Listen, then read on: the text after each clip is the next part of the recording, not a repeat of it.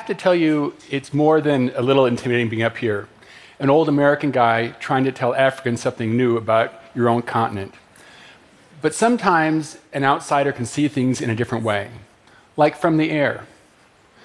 That's what I found by flying low and slow all over the African continent as I photographed the spectacle of its diversity. And I wasn't always an old guy. this is me in 1979, a kid from California backpacking his way through the Ituri forest of Zaire. I was on a year long hitchhiking trip. I just dropped out of Stanford University, and I went from Tunis to Kisangani to Cairo and learned how to live on $10 a day. It was an amazing experience for me. I spent about a week in this Dinka cattle camp on the banks of the Nile in South Sudan. The Dinka taught me how to tie papyrus into a shelter, and also I, I observed how they had, um, had they adapted their way of life around the migratory needs of their beloved cattle. It was like a graduate course in ecological ethnography, and I got busy taking notes with a camera. With no money for rides, they often made the Mzungu ride on the roof of the trucks, or in this case, on the top of the train going across South Sudan. I felt like I was riding on the back of an insect going across the enormous tapestry of Africa. It was an incredible view from up there, but I couldn't help but think wouldn't it be even more amazing if I could fly over that landscape like a bird? Well, that notion stayed with me, and, and 20 years later, after becoming a professional photographer, I was able to talk National Geographic into doing a big story in the Central Sahara, and I came back with a new kind of flying machine.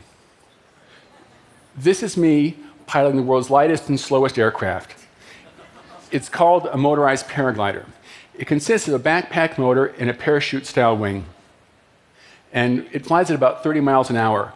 With 10 liters of fuel, I can fly for about two hours. But what's really amazing about it is it gives me an, un an unobstructed view both horizontally and vertically, like a flying lawn chair. My hitchhiker's dream of flying over Africa came true when I spotted these two camel caravans passing out in the middle of the Sahara. The one in the foreground is carrying salt out of the desert, while the one in the background is carrying fodder for the animals heading back in. I realized that you couldn't take this kind of picture with a conventional aircraft. An airplane moves too fast, a helicopter would be too loud with too much downdraft. And it, and it, dawned on me that this, this crazy little aircraft I was flying would open up a new way of seeing remote parts of the African landscape in a way that had never really been possible before. Let me show you how it works.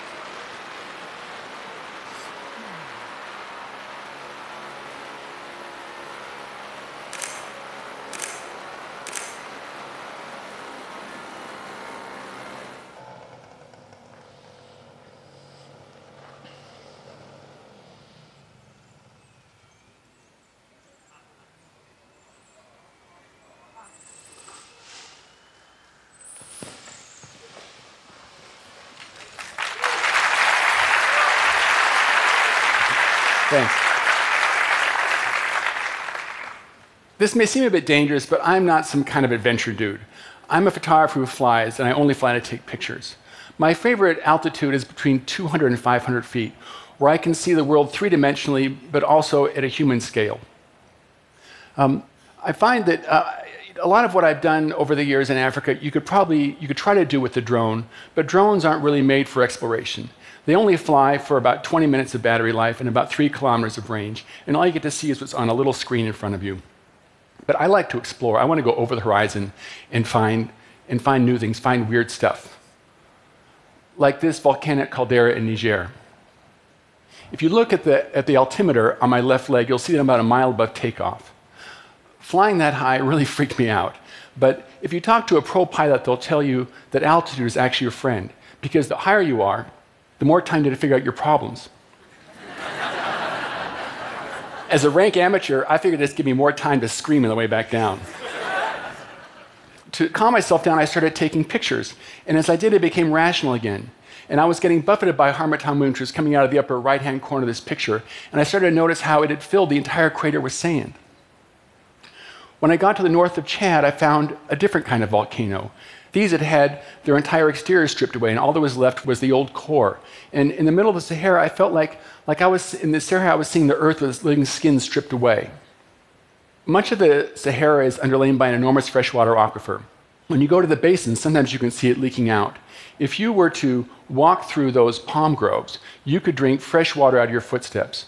But that green lake water, due to extreme evaporation, it's saltier than seawater and virtually lifeless. In Niger, I was amazed to see how the locals learned how to exploit a different kind of desert spring. Here, they mixed the salty mud with spring water and spread it out in shallow ponds, and as it evaporated, it turned into a spectacle of color. My rig is also amazing for looking at agriculture.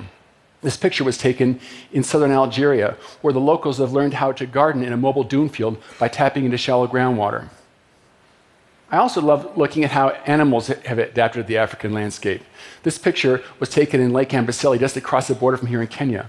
The elephants have carved the shallow lake water up into a network of little pathways, and they're spaced just enough apart that only elephants with their long trunks can tap into the most succulent grasses.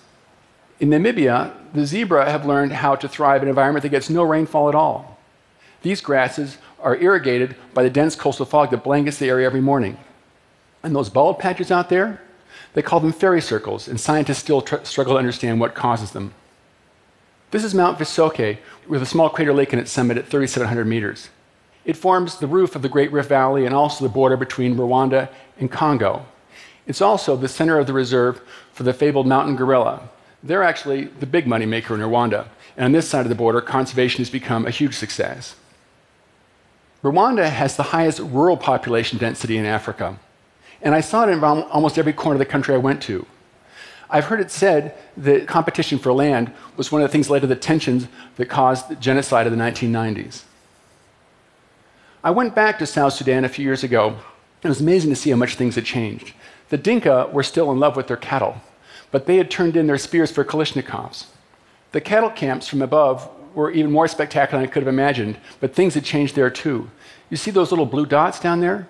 The Dinka had adapted to the new reality, and now they covered their papyrus shelters with the tarts from UN food convoys. In Mali, the Bozo people have learned how to thrive in the pulsating rhythms of the Niger River. As the rainy season ends and the water subsides, they plant their rice in the fertile bottoms. In that village in the lower right corner, that's Gao, one of the jumping off points for the major trade routes across the Sahara. At the end of the harvest, the bozo take the leftover rice straw and they, they mix it with mud to reinforce the roofs in the village mosque. I must have flown over a dozen villages like this along the Niger River, and each one was unique, had a different pattern, and each mosque was like a sculptural masterpiece, and no two were alike. I've flown all over the world, and nothing can really compare to the cultural diversity of Africa. You see it in every country, from Morocco to Ethiopia to South Africa to Mozambique, to South Sudan, to Mali.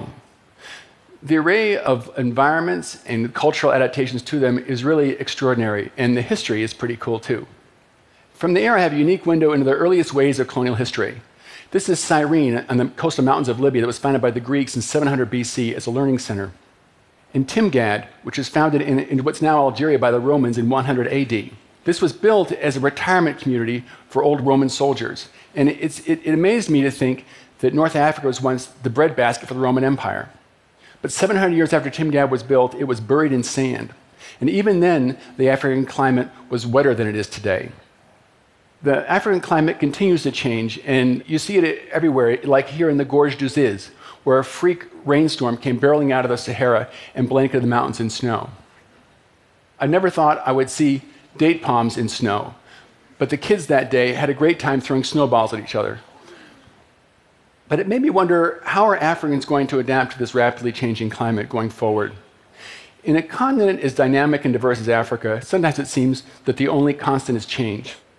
But there's one thing I've learned is that Africans are the ultimate improvisers, always adapting and finding a way forward.